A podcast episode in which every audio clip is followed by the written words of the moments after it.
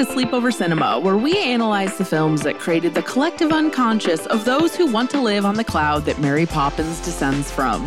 I'm Hannah Leach, a writer, musician, audio producer, and known hater of the Banks children. And I'm Audrey Leach, director, editor, producer, and wannabe quirky British governess. We are the sister duo, also known as Too Pink Productions, and we haven't stopped thinking about these movies since we first saw them. We're going to explore the good, the bad, and the nonsensical of the movies that first inspired our love for film in an attempt to answer the question are these movies actually good? And at the end of the day, do we really care if they are? Today we are talking about 1964's Mary Poppins.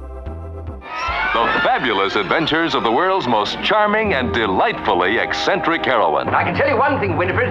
I don't propose standing idly by and letting that woman, Mary Poppins, undermine the discipline. Of... There's been something odd, I may say, extremely odd, about the behavior of this household since that woman arrived. Yes, dear? Ow! There I is again! Yes, the wondrous and magical ways of Walt Disney's Mary Poppins so completely and so hilariously discombobulate the family with whom she comes to stay in such delightfully amazing ways. Their lives are never again quite the same. And nor will yours be when you've been touched by the magic of this magnificent new motion picture from Walt Disney, Mary Poppins. Oh, it's a jolly holiday with Mary. Oh, supercalifragilisticexpialidocious. Even though the sound of it is something quite atrocious. If you say it loud enough, you'll always sound precocious. Supercalifragilisticexpialidocious.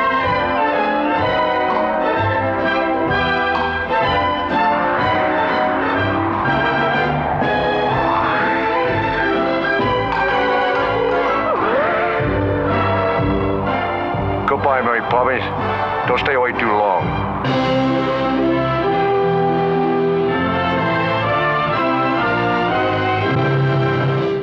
Audrey, we're really giving it to the people this season with two Julie Andrews movies. And we're not really giving it to the people, we're really giving it to ourselves.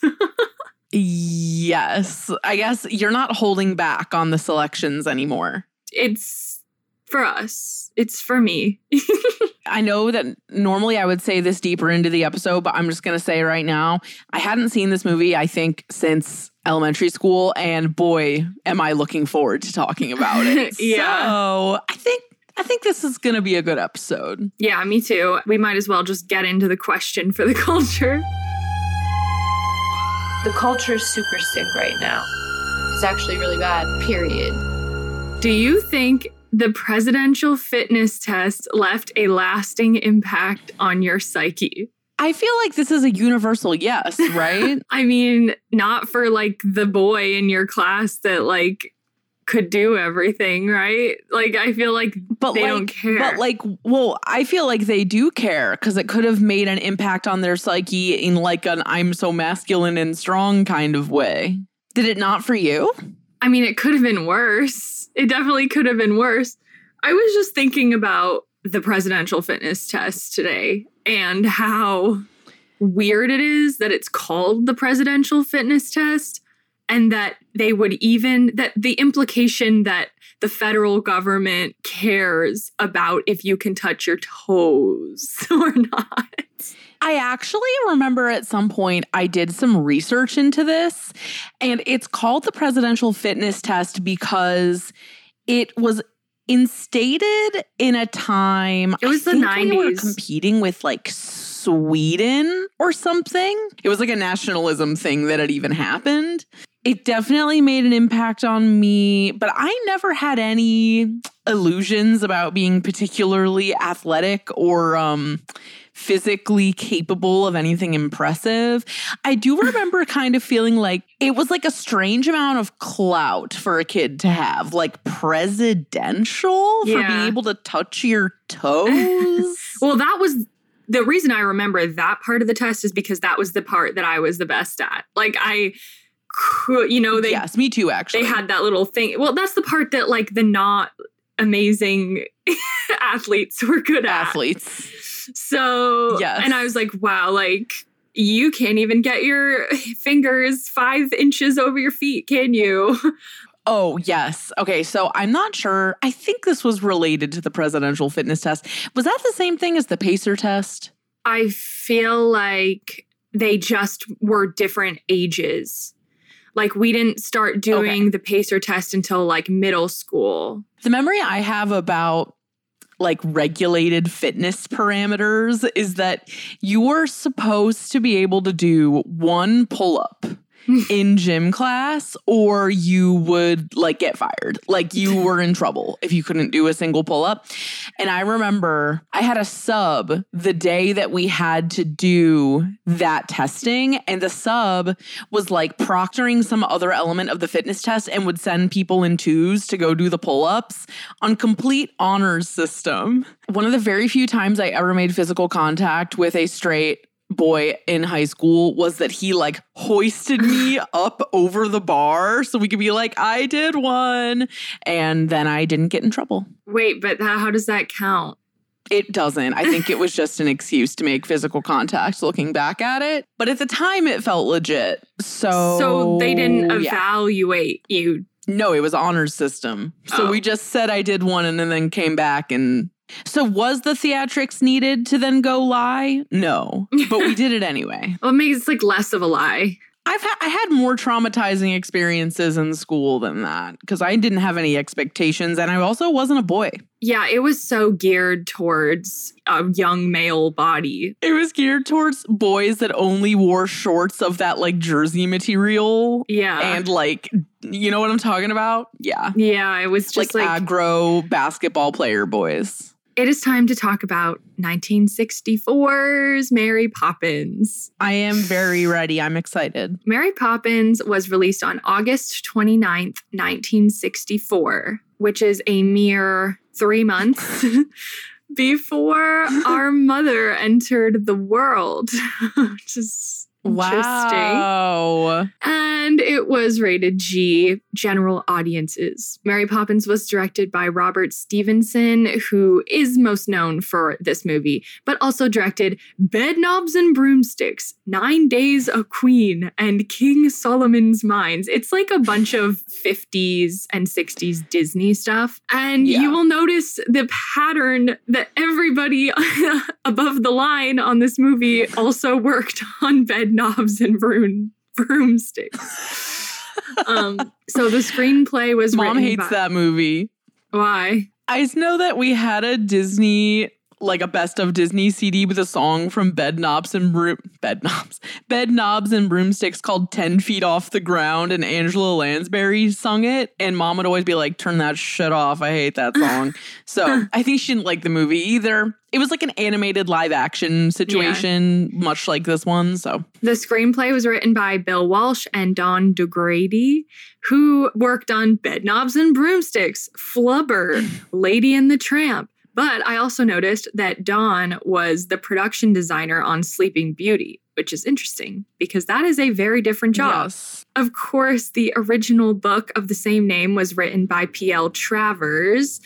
I wanted to just give a little bit of context about P.L. Travers, but we will Mhm. talk about her again later. As early as 1926, Travers published a short story, Mary Poppins and the Matchman, which introduced the nanny character of Mary Poppins and Bert, the street artist. And so this movie was primarily based on the original 1934 novel of the same name, but it also lifted elements from the 1935 sequel, Mary Poppins Comes Back.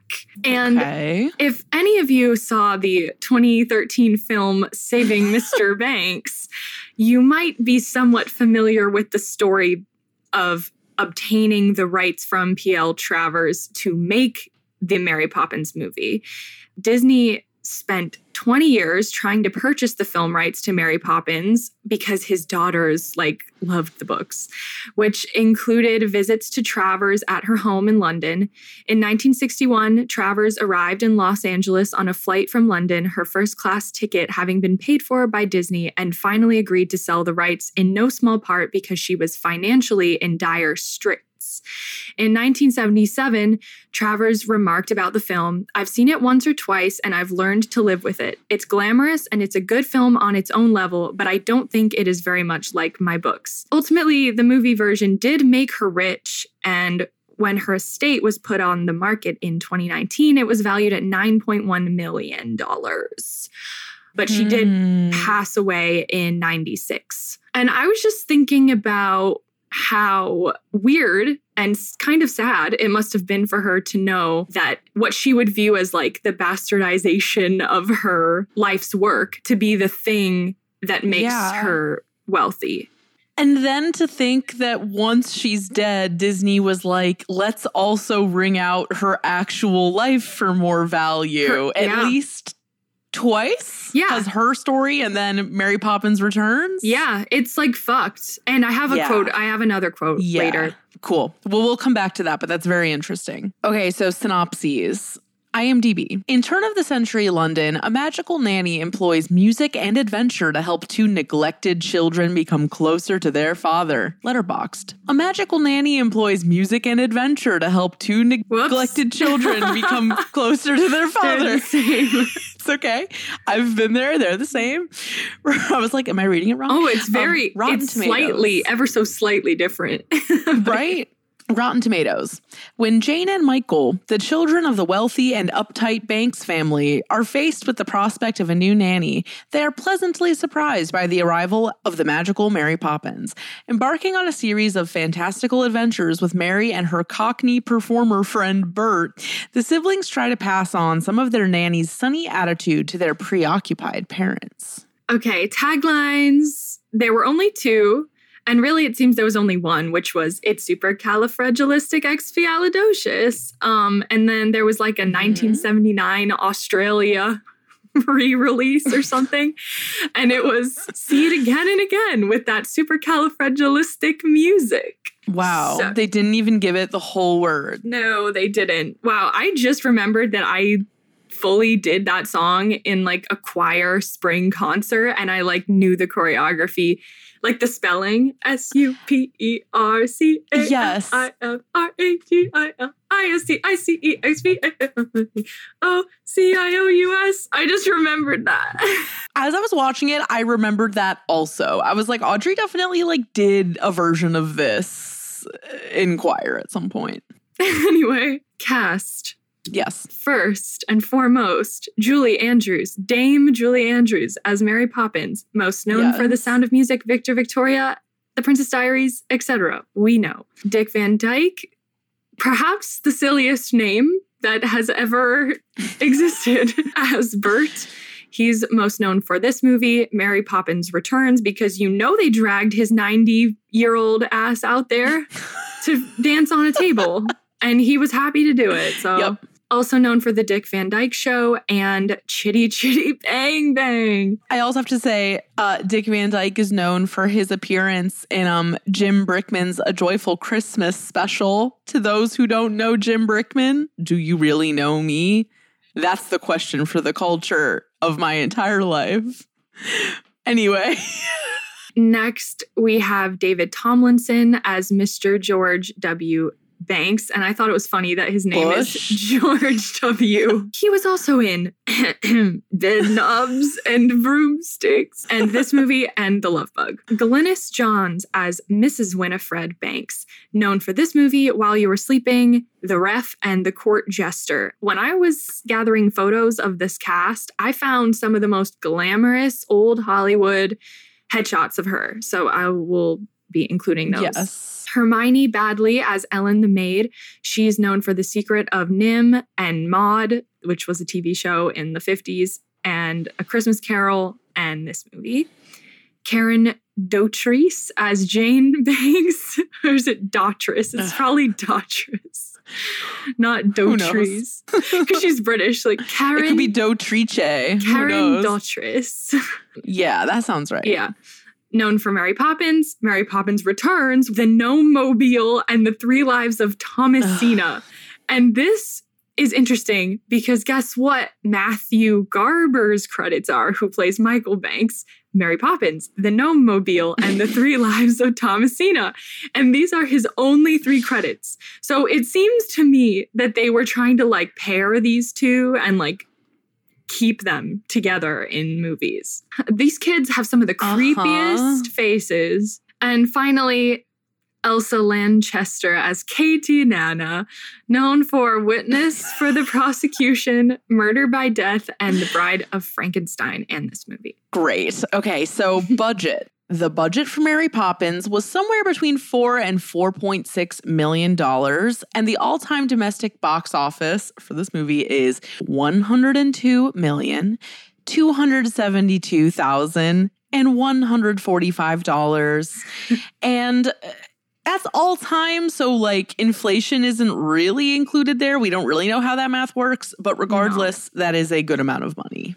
So the critic score is 96%, which is incredibly high.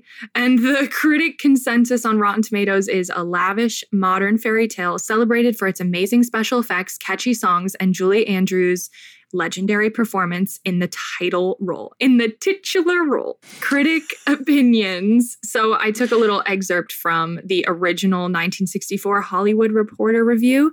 The impressive thing about the conception of Mary Poppins is that Disney, Stevenson, Walsh, and DaGradi apparently decided what would be right, not feasible, and then set the many departments to work, creating without reference to the impossible.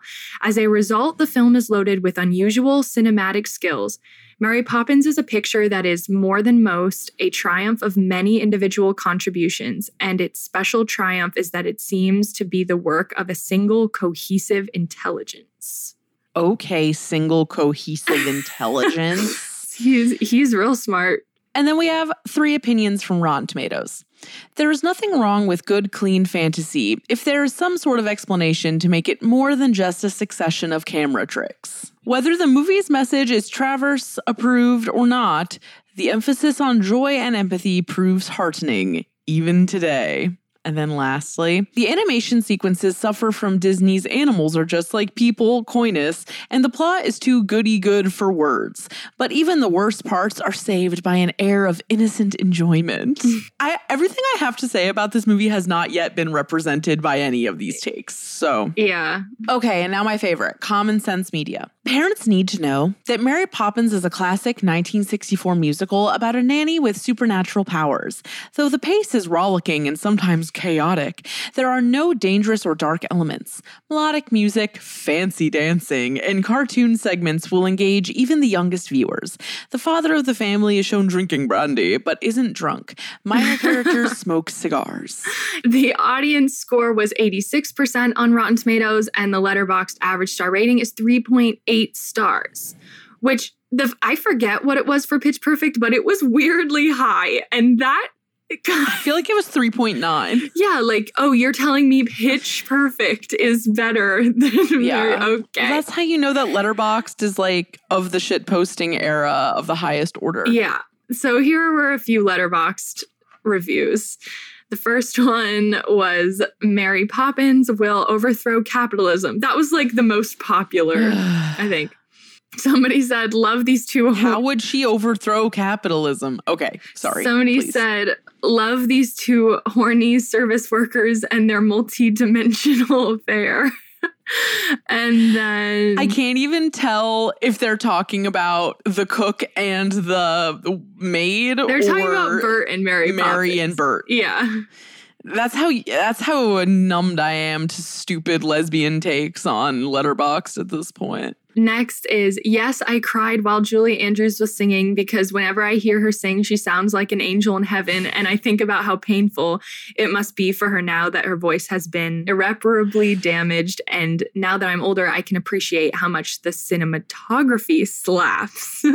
and finally, what if someone else used Mary Poppins' tape measure that was the same height as her? Wouldn't it also say that? You know what? I won't ruin the magic of this joyous musical classic.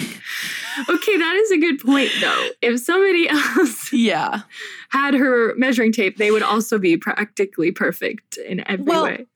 It probably wouldn't say that if someone else was holding it. It would like magically change, I feel. Finally, cultural context. So this might seem kind of random, but the other day in my YouTube video recommendations, I saw this video by somebody called Jay Draper. The video was titled, Why Does Les Mis Have English Accents?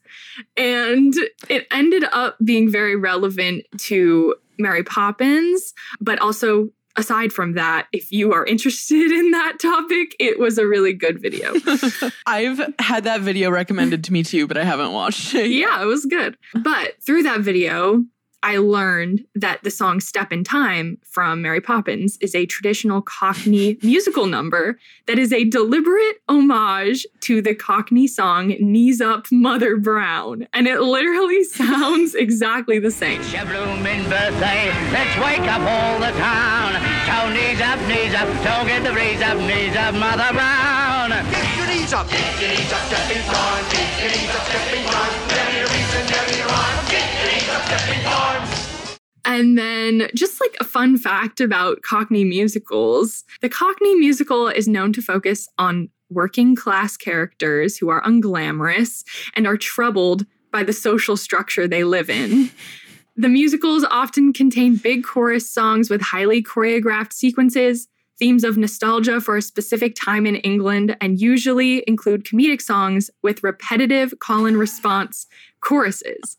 And I was thinking about that in regards to Mary Poppins. And like, yes. it's a show with a Cockney section or like Cockney tendencies rather than it being a fully Cockney musical. And that's It's because. Cockney Moon. yeah, like Bert is a Cockney character. Everybody has opinions about his accent in this movie. Um, it's not Yeah. the best, but he is representing like that art form in the show. So here's some more on one Ms. P.L. Travers. So, of course, she did not want the relationship between Mary and Bert to be romantic. Now we come to my notes here, my typewritten notes. It is integral to the book and to the story in whatever form it's presented that Mary Poppins should never be impolite to anybody. We get the comedy out of this grave, quiet, polite person through which all the strange magic happens. which I think she got. I think that she Yeah. got that in the end. Yeah, they she seem like that. good old pals. She hated the Dancing Penguins slash this version of her book as a whole. I think I understand that. I have not read the original, but I can see it. Disney did decide to refictionalize P.L. Travers' life story in the 2013 film Saving Mr. Banks, as we touched on earlier, which we find to be particularly disrespectful, regardless of the sentimentality. As we already said, leave the poor woman's spirit alone. And then uh, Tom Hanks said this regarding saving Mr. Banks when that came out a few years ago. She would absolutely hate it. She would say, Why don't you make a movie about the poetry that I wrote? She would hate this movie. But that's what's great about it. She'd also be here seeing it. Yeah. When I read that, I was like, oh, so you actually don't give a fuck, honestly. You don't care at all. That is really troubling and disrespectful. And then, okay, this next thing is taking us all the way back to our um, Lou Alcott moment back around Christmas time. It has often been said that P.L. Travers was a lesbian or had an ambiguous sexuality. Travers never married. Though she had numerous fleeting relationships with men throughout her life, she lived for more than a decade with Madge Burnand, daughter of Sir Francis Burnand, a playwright and the former editor of Punch. They shared a London flat from 1927 to 1934, then moved to Pound Cottage near Mayfield, East Sussex, where Travers published the first of the Mary Poppins books. Their relationship, in the words of one biographer, was, quote, intense but equally ambiguous. I mean, Not surprised that yeah. this was written by a lesbian. it's not shocking. Once you know that, it's like, yeah. that makes sense. Okay, so when did we first watch Mary Poppins? What do we remember about it? What did we remember about it before we rewatched it? Audrey, I'm going to invite you to begin here. Our grandma Irene had the VHS of Mary Poppins, and I'm pretty sure that's the only time we would watch it. Um, like we didn't have it at our house. So we would watch it. I just associate it heavily with being at her house and eating chips, basically. Yes, the Um, classic pastime. Yes. And then in terms of like the Broadway show, I saw it with dad alone in like 2008, maybe. And Yeah. I remember that you and mom saw Motown. We didn't see Motown, we saw Memphis. Oh, see, I literally wrote Memphis and then I looked it up. I looked up Motown and it also opened around the same time. Like there was like some overlap, but anyway. Yeah. I should have seen Mary Poppins Yeah. for sure. Yeah, I was kind of like, why didn't you? I think you I was too cool. I was too cool for a kid show. Oh my god, it's it's such a fun show because there's so many good special effects. Yeah. I mean, I was stupid fun. in 2009. Who's surprised? I also remember watching this at grandma's house. It was kind of one of those things where you don't realize how much you watched it until you're watching it for the first time in a long time and then you're actually hearing the words. yeah. Like I turned on the subtitles for this viewing because I was like, I can mostly understand what they're saying, but sometimes it's a little bit hard to get, which leads me to some of Disney Plus's subtitles are so wrong. yeah. I was surprised by how wrong some of them were. I remember especially like when I was watching a lot of this like the uh, cleaning up the nursery sequence, I remembered a lot of that from when I was a little kid. To me, this movie was a favorite, but it doesn't hold a candle to the sound of music, really. Yeah, okay. We'll come back to that because Josh made that comparison as well. So you can watch Mary Poppins on Disney Plus. It is long as shit, which we're definitely going to talk about in the second half as well. Potentially the longest sleepover movie I have ever watched. I think it is. So you know how I feel about that. However, we will return and talk about it in a moment.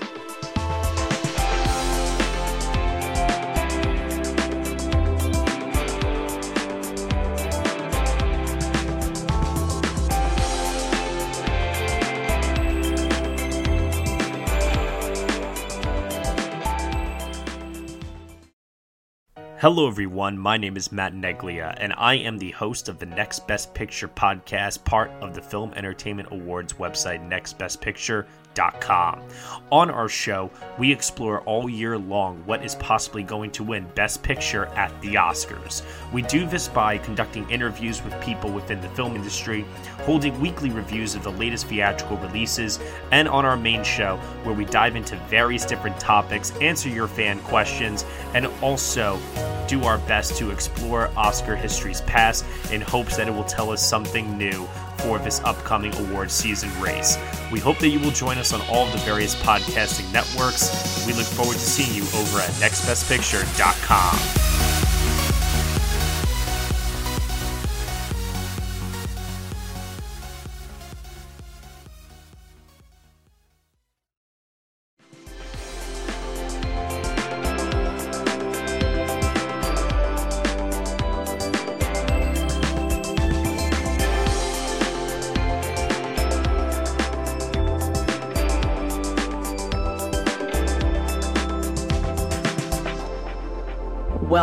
back, everybody. Are you ready to talk about Disney's longest movie ever, Mary Poppins, 1964? I'm sure bed knobs and broomsticks is long as fuck too. I'm sure it is long as fuck as well. it was normal back then. Yes. Okay. I have really strong opinions. My main thesis statement about Mary Poppins is that the parts that I love, I really love. The parts that annoy me, honestly, don't annoy me as much as the parts that I love make an impact. But like, I'm wondering if the version that we had on VHS was a cut down version of what we watched because it kind of felt like every possible thing that they shot got put in the movie. Like the sequences were so long. Like everything was so long. I don't know why, but in this watch, I was just like really engaged and like I, I was not questioning eh, like runtime. I think I was in like the perfect mood to watch it, and I, it, it, I was like in a flow state almost of watching it. Like it was like Yeah.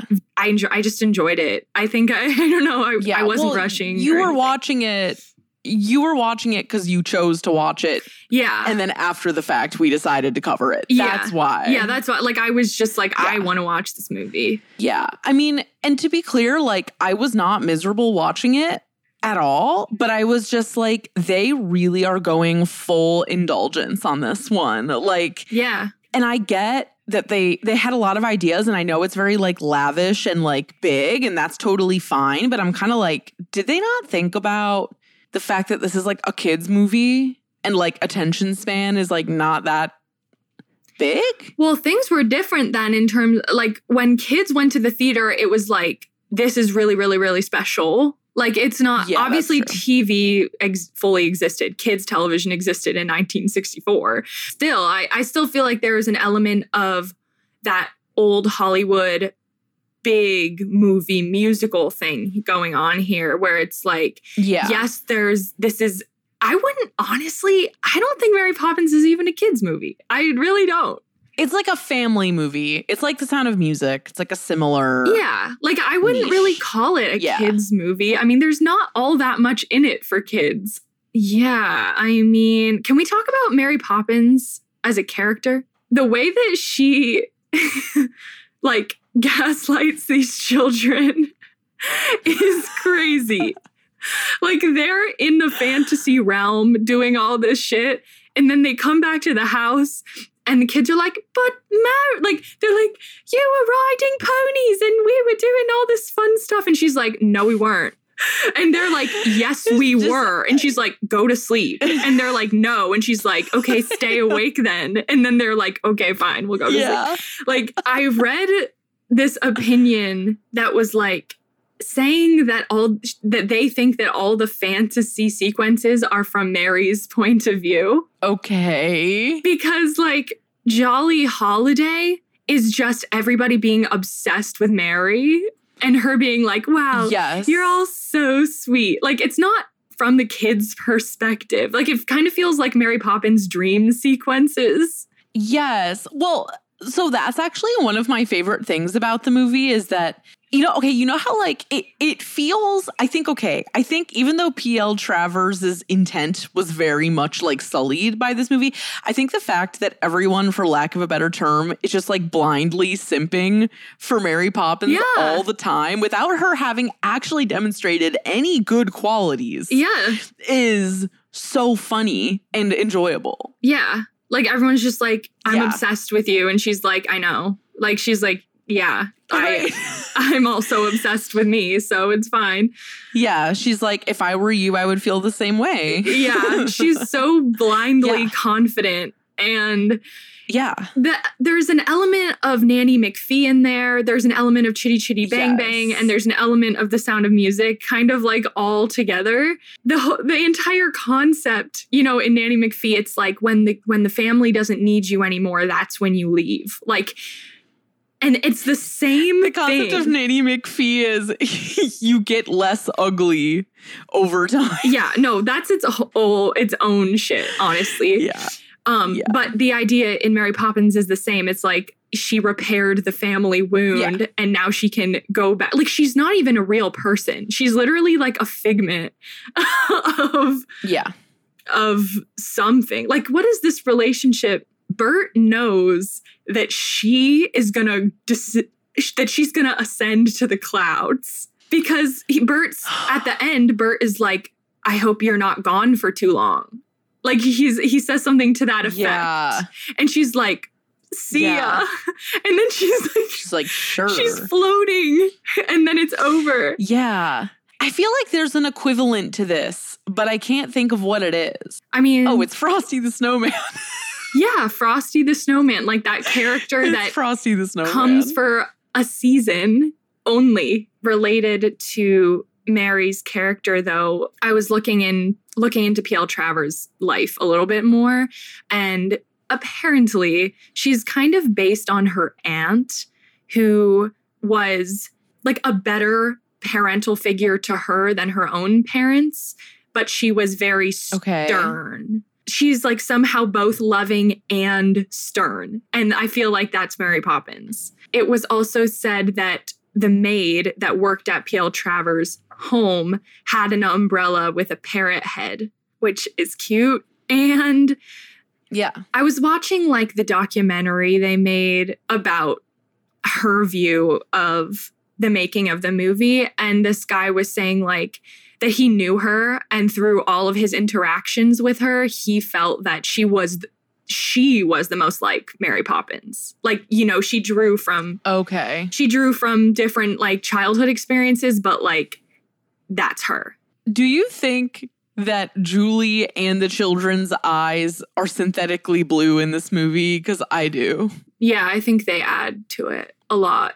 I think the blue eyes on the children get me so much because they're already demonic just as they are. And then with the eyes on top of it, Hunter and I have talked about this a lot. There's just a quality to the children of the 60s and 70s in film that is bone chilling. And I don't know what it is.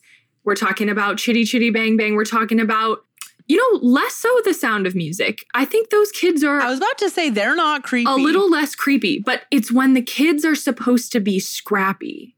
Like when the kids look malnourished, there's just something creepy about them. I think part of it with them too is like they actually act like kids. Mm-hmm. you know, and like they, they actually have chemistry with each other. Yeah. Whereas like Jane and Michael are so like hyper polished and like creepy. Yeah. Like like Michael's a little shit. Like I would not want to babysit him. Well, nobody does want to babysit him. So. Clearly. when they come down and they're and they're like, we want a pretty governess. like, Like, why does she like, need to be fuck pretty? you, first of all. Like, Like you want her to be pretty and, And give you kinda- candy, but we can't always get what we want. yeah, we need to talk about Winifred Banks. Like, She comes in so hot. She's literally immediately singing the suffragette song and then like basically doesn't do anything else the entire movie. yeah. Which is saying something because the movie is so long. We're clearly soldiers in petticoats and dauntless crusaders for women's votes. It's like painfully on the nose how much of a trope she is and how much that trope still exists to Yeah. this very day. Yeah. But you know what I think is really interesting about her is that her husband is super tolerant of her attitude. Her husband is very um up upright, uptight. He wants Yes. things to be a very traditional and you know, wealthy and well-off way. Like he just wants Yes. an ideal, perfect life to his standards. And to me, I would think that his wife being involved with the suffragette movement would not be a part of that. I feel like, yes, I agree, but two things. First of all, he's really self involved, as we see. Yeah. And second of all, her activism, as far as we can see, does not impede her ability to like be hot and like be home when he comes home. Cause she, they have a nanny. Yeah. Like, no, like she literally, they You know? literally hired a nanny so that she could go to like suffragette meetings and stuff. or was that just a thing of the time if you were wealthy to have a nanny? Well, they never said they hired her so she could be an activist. no, no, I know that, but like that is what she is doing in the movie to Yes. to our knowledge. I mean, she could just be Yes. singing all this shit and then leaving the house and just going and like having tea and stuff. like we don't really know. I mean, that seems just as likely, just as possible. That whole song is so funny and weird. Um, yeah. Okay, that also leads me to another point, which is like the the songs are in many cases wildly unprovoked. Yeah. Just start and they like don't really have anything to do with anything. They just kind of start happening. But I will say, a song that is extremely unprovoked and yet I loved every second of, which I did not expect, was Step in Time. Yeah. Step in Time is good. The dancing is so good. And it's also like, it's almost like it's like an ant hill. It's like all of these skinny Yeah. men moving in tandem, like doing the same thing. Like when they go down the chimney and then they're in the house. Like it's just so genuinely funny and entertaining. That whole part. I was really enjoying how clear it is when you watch this film in HD that the people coming out the chimneys are mannequins. Yeah. I mean, this is another example of like when we talked about The Wizard of Oz and we were saying they were inventing special effects as they went. I feel like that's got to apply to this movie too. Yeah, it does apply. And now that I have an attuned eye for it, I love watching stuff like that because you can totally place yourself in the mind of or like in the in the place of somebody seeing it in 1964 being like I have literally no clue how they did that. Like zero. Yeah, yeah, yeah. Yeah, I was really paying attention to in the nursery sequence when they're like snapping and everything's going back into its original position. I'm like, okay, so they had a string, they yanked the string. That's Yeah. how everything fell over. And then they're recording it or they're playing it in reverse. And that's how it's getting Mhm. back up. Yeah. That's just really cool. I just, pr- is there anything better than a practical effect? No. Like, especially in that era, it's just so good. it's something that I am very passionate about. Like if and when like I make an, a thing that is like more fantastical, I Mhm. would want or horror even like the more practical you can do it, I think is always better. Even if even if it's like not as realistic or it's cheap, you know, like it's cheap, quote, cheap. It's always, Yeah. there's just always something more visceral about it because there is at least an element of it that was actually done. Also related to the special effects, I kind of loved the robot birds. They're still Mhm. pretty good. I Yeah, they are that They, good. they held up pretty well. Regarding the nursery scene, when Mary Poppins is like, in every job that's to be done, there is an element of fun. I'm like, is there an elephant? Elephant? Is there an element of fun in everything that we have to do? I don't think so. But it's I a appreciate matter that of perspective. It's a matter of perspective.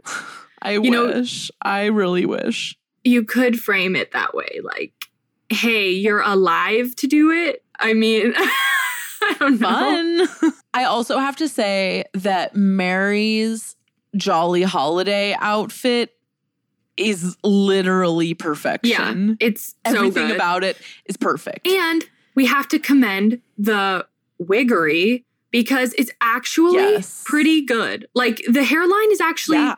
Really good. And I've seen some like shitty, you know what? It's funny. We Hunter and I were just talking about this too. We've been watching rewatching the entire Hunger Games and both in Twilight and in the Hunger Games, once you get to the last movies, they've got some crazy wigs on Jennifer Lawrence and Kristen Stewart that are just like yeah. so much a takeoff of what their hair actually is that it's like Yeah. Wild. The Jennifer Lawrence one is not as bad, but the Kristen Stewart one is crazy. I've seen it. What do you think of the bank sequence?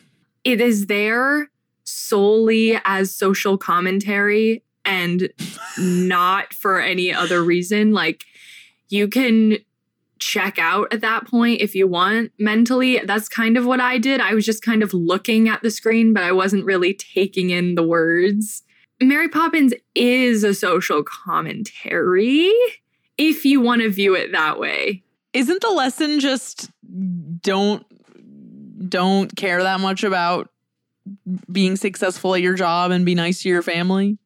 But the whole Tuppence Is that a social commentary? the whole Tuppence Oh, that a part is, right. the woman on the, the beggar on the like that whole part. Like it is a social commentary. It's like a it's Which like is you a, a class. that is an thing. unprovoked song. I love that song.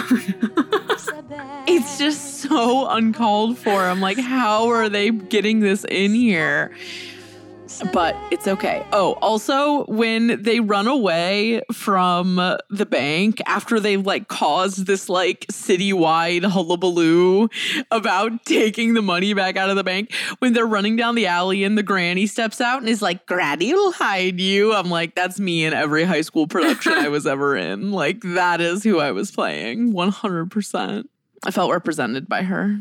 Another thing about the kid, the kids, is that they're bad at singing, and that should be illegal. I don't like that. and that is something that they let pass also in like Chitty Chitty Bang Bang and other movie musicals where the kids are scrappy, they let them sound bad too. I wouldn't describe that girl as scrappy personally. Well- busted, perhaps. Yeah, busted. Scrappy has Scrappy has like an element of like put your dukes up in my mind, like ready to I like mean, they pick a fight. they are ready to pick a goddamn fight. You might not see it, but they definitely are. She's not doing shit. Jane is not. Uh, Jane is not that. Not the one. Oh yeah, we we could talk about like Mary's resistance to Bert's like love. I did notice that in Jolly Holiday, when everyone's obsessed over Mary, Bert sings like a long verse about how she's like the best person to ever walk the earth. Mary makes your heart so light. You haven't changed a bit, have you? When the day is grey and ordinary, Mary makes the sun shine bright. Honestly. And she doesn't sing at all. And I'm like, is she going to sing? And then when she finally sings, she's like, You won't force yourself on me. You are a nice person. yeah. And that's You interesting. never think of pressing your advantage. Forbearance is the hallmark of your creed. True. A lady needn't fear when you are near. Your sweet gentility is crystal clear. I mean that totally would reflect like PL Travers' attitude towards men who might have made advances. Like that could relate. Yeah. Um, she's so professional. she Mary Poppins She is, is. so professional that she's like, "Thank you, thank you next, No. thank you next, Bert." this concept occurred to me as I was watching. I was like, if the energy was even a little bit different, one could be like they're they're in a lavender marriage or whatever. But what does that mean? Bert is not gay seeming. Oh, I've never heard that. Yeah, I'm pretty sure that that's right. It's like gay man, lesbian woman. Do he and the other chimney sweeps have platonic relations? I could see it happening, but no. I feel like he's just about, he's just chilling. And this is the thing going back to the beginning when they were like two horny service workers, I have never encountered two characters less horny Yeah. other than children, maybe ever in a Yeah, in a male female pairing. they are kind of not real. Like they're, they're both Right. kind of not real people. I think Bert is m- more real than Mary is, but Yeah. the things that they do together are not real. Are we like do we think that that Mary is taking the kids to the park, they're meeting up with Bert who was originally a matchman and um just like kind of like playing together and it becomes these like you know the, we're seeing the fantasies of what they're playing or is it just like we're in like Mary is having like delusions like I think we could see it a lot of ways I I feel like I have evolved in my sleepover cinema life where I don't even want to know. Like yeah I'm just I'm just to take it for what it it's is. like Alice in Wonderland And yes, I had that same thought, exact same thought. But here's a more puzzling version of this quandary. The whole I love to laugh scene. Everything is extremely realistic except for the fact that they're in the air. yeah Like, I also love that part. It was Yeah. very funny. It is good I enjoyed that part. Also, that wait so what's the question that is so much more realistic that it's like like I guess with Jolly Holiday and like all of that stuff. do you it's mean because they're it's in not an- animated That's what I mean. That's Yeah. what I mean. yeah is it Mary's uncle Yes. Okay, I'm like, why is her uncle like Mary doesn't seem like someone who has an uncle. I'm like, why are why are we she doesn't have family. Well, he no, I agree. The whole thing feels very much like a dream.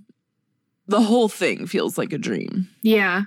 I really, really love the refrain of a British bank Is is run run with precision.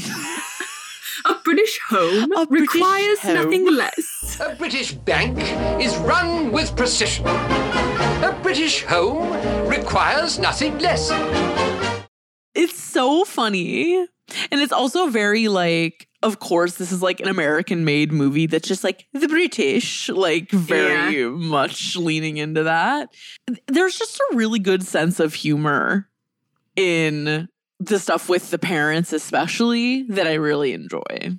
Yeah. Oh, and okay, you know what I really could do without is the freaking boat captain on the roof. I kind of like that part. No, like it's whimsical and it's cute, but then they keep going back to him. Like they went back to him like Yeah. six times. I was like, we only need that maybe three times. And like you can do your little Yeah, I agree. rule of threes moment with him, but like Yeah. other than that, please. I really like the recurring thing of him trying him like yelling shit at Mr. Banks and just going Banks like, as he's walking away. That is very funny too. Banks, shouldn't wonder if you weren't steering into a nasty piece of weather. Banks, do you hear me? Going back to when Julie was gaslighting them and then tried to get them to fall asleep when she literally threatened to call the constable on him. Yeah. I was like, oh my God. She was like, not only am I gaslighting you, I'm gonna call the cops on you. yeah.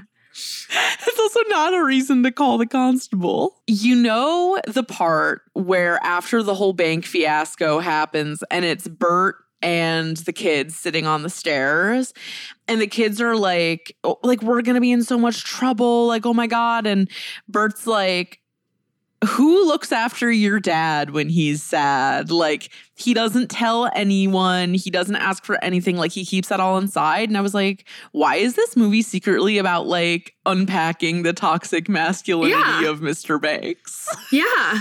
Well, that's what I, when I rewatched, I was so surprised about is that, you know, when I watched it as a kid, it was, it was basically going over my head. Like I heard the words, but I didn't under, really understand like how much adulthood and like having to provide can alter Yeah. a person's entire daily life and personality and over time you you're an entirely different person i think that that element is really interesting. It's like mr banks is so out of touch with his inner child that he is like too far gone.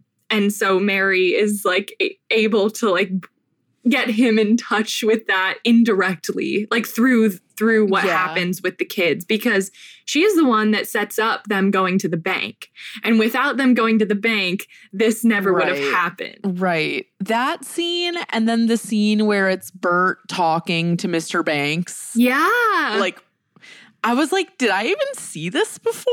Like, I don't even remember. Yes. this. Okay. That scene got me too because I didn't know those words. It's like it's a reprise, but it's different Yeah. words. And I was like, wait, Yeah. this part is kind of lit. I kind of I like this part. Wait, it makes me want to look up what the words are. It's Uh, it's like super deep. I was like, oh shit. Oh, right. Right. Okay. I'm going to read. Can I read these lyrics? Yeah. A man has dreams of walking with giants to carve his niche in the edifice of time. Before the mortar of his zeal has a chance to congeal. The cup is dashed from his lips. The flame is snuffed a burning. He's brought to wreck and ruin in his prime. And then he's like, I blame Mary Poppins. I blame Mary Poppins for all this falling apart. And then he says, My world was calm, well ordered, exemplary. Then came this person with chaos in her wake. And now my life's ambitions go with one fell blow. It's quite a bitter pill to take. It's that Poppins woman. Oh, yes, this is the good part. This was the good part. Bert says this You've got to grind, grind, grind at that grindstone. Though childhood slips like sand through a sieve. And all too soon they've up and grown, and then they've flown. And it's too late for you to give. Yeah. Damn. Is that not the realest shit? Like I'm not even a parent and I'm like, Yeah. Yeah, because you can even like it feels you you can relate to that just being a human being. Like yeah. Because like for from my perspective, it's like I am both Mr. Banks and Bert. Like I'm I am both of them because I understand Uh-huh. the mentality of both. It's like you want to work hard enough that you can get to where you would ideally like to be, but you also know that like not reveling in your time, if you will, is Yeah. something that Like, you time will is regret. limited. Yeah, like just being a human, there's the child part of you that is always there, but there's also the new adult version of you that are that is always there.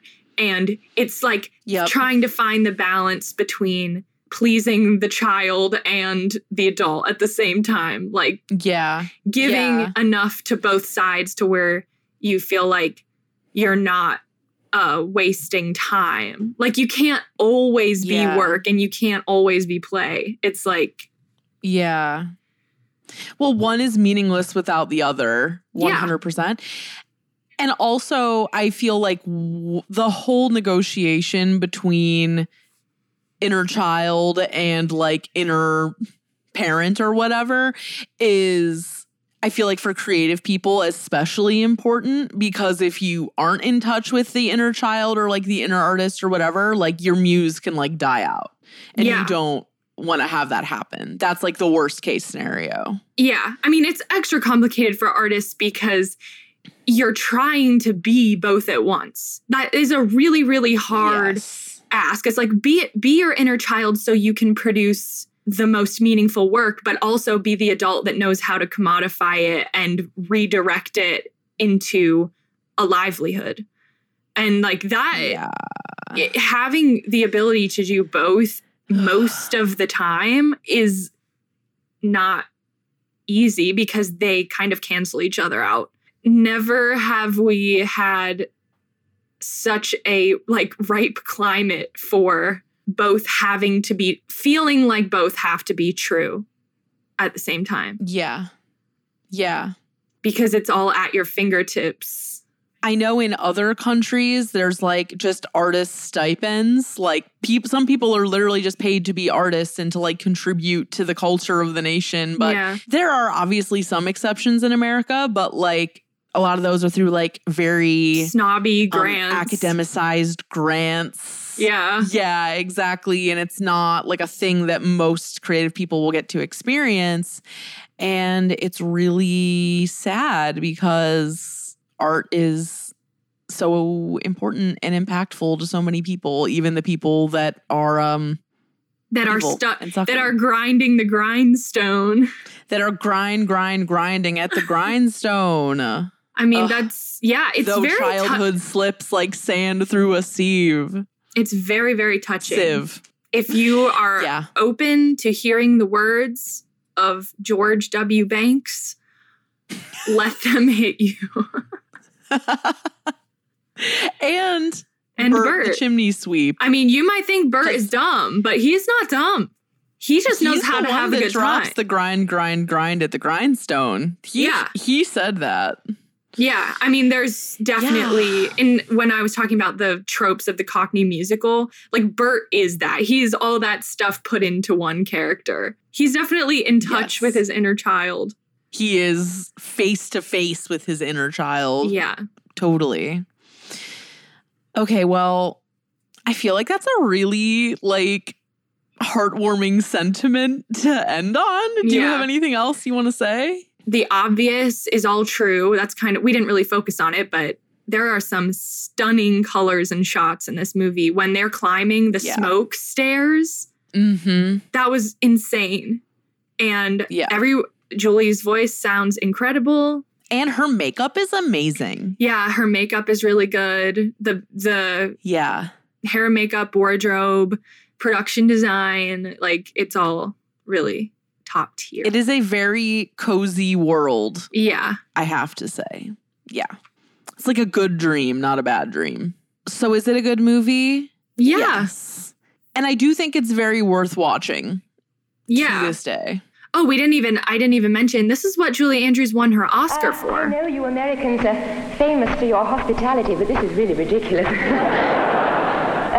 I have so many thank yous. I only know where to start, and that's with Mr. Walt Disney, and naturally, he has the largest thank you of all. I wouldn't know where to stop.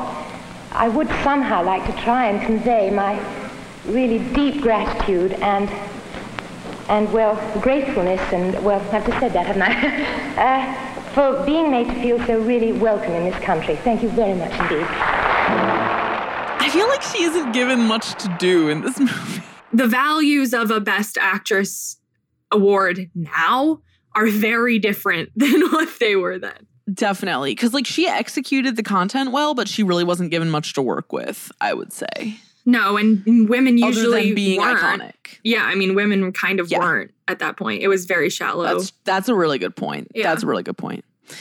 Okay. I'm not trying to sully her legacy. I love her. I just had questions about that. okay.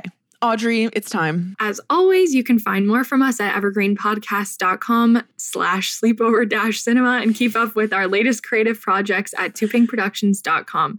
We're on Instagram, Twitter, TikTok, and YouTube at Sleepover Cinema and post a full video version of each episode on YouTube every Thursday. You can follow me, Audrey, at Audriana Leach on everything. And you can follow me, Hannah, at Hannah Ray Leach on Instagram and at Lana Von Trapp on Twitter. Please join our Discord server at the link in the episode description or on evergreenpodcasts.com. You can check out our merch at toopinkproductions.com slash shop. We have t-shirts, sweatshirts, stickers, and more. And you can also find and, our Casetify code, which is 15 sleepovers. And if you love sleepover cinema, if you and your siblings or you and your grandparents or your parents watched Mary Poppins together and you have good memories of it, please send this episode to them and let us know what you think about um, having to grind, grind, grind at the grindstone. Sleepover Cinema is a production of Evergreen Podcasts, produced, edited, and engineered by us, Hannah and Audrey Leach. Sleepover Cinema is mixed by Sean Rule Hoffman with theme music by Josh Perlman Hall. Executive producer is Michael D'Aloia. Now we're going to float up into the clouds. Bye. Bye.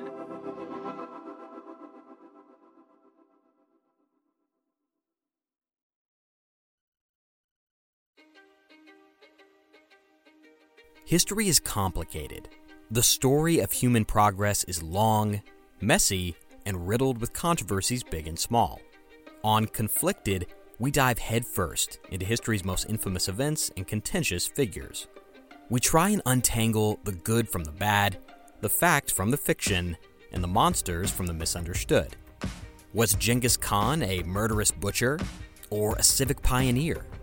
Did the Allied powers go too far in firebombing the German city of Dresden at the twilight of World War II? And how did the Marquis de Sade acquire such a sinister reputation? And was any of it true? These are just a few of the tough questions we wrestle with and investigate on Conflicted. So if you love history or just enjoy a good story, please join me, your host, Zach Cornwell, for a fascinating new topic each and every month.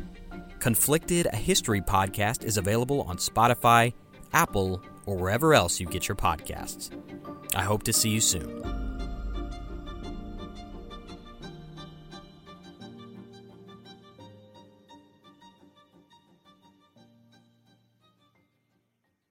This podcast was produced with the support of the Ohio Motion Picture Tax Credit and in partnership with the Ohio Development Services Agency.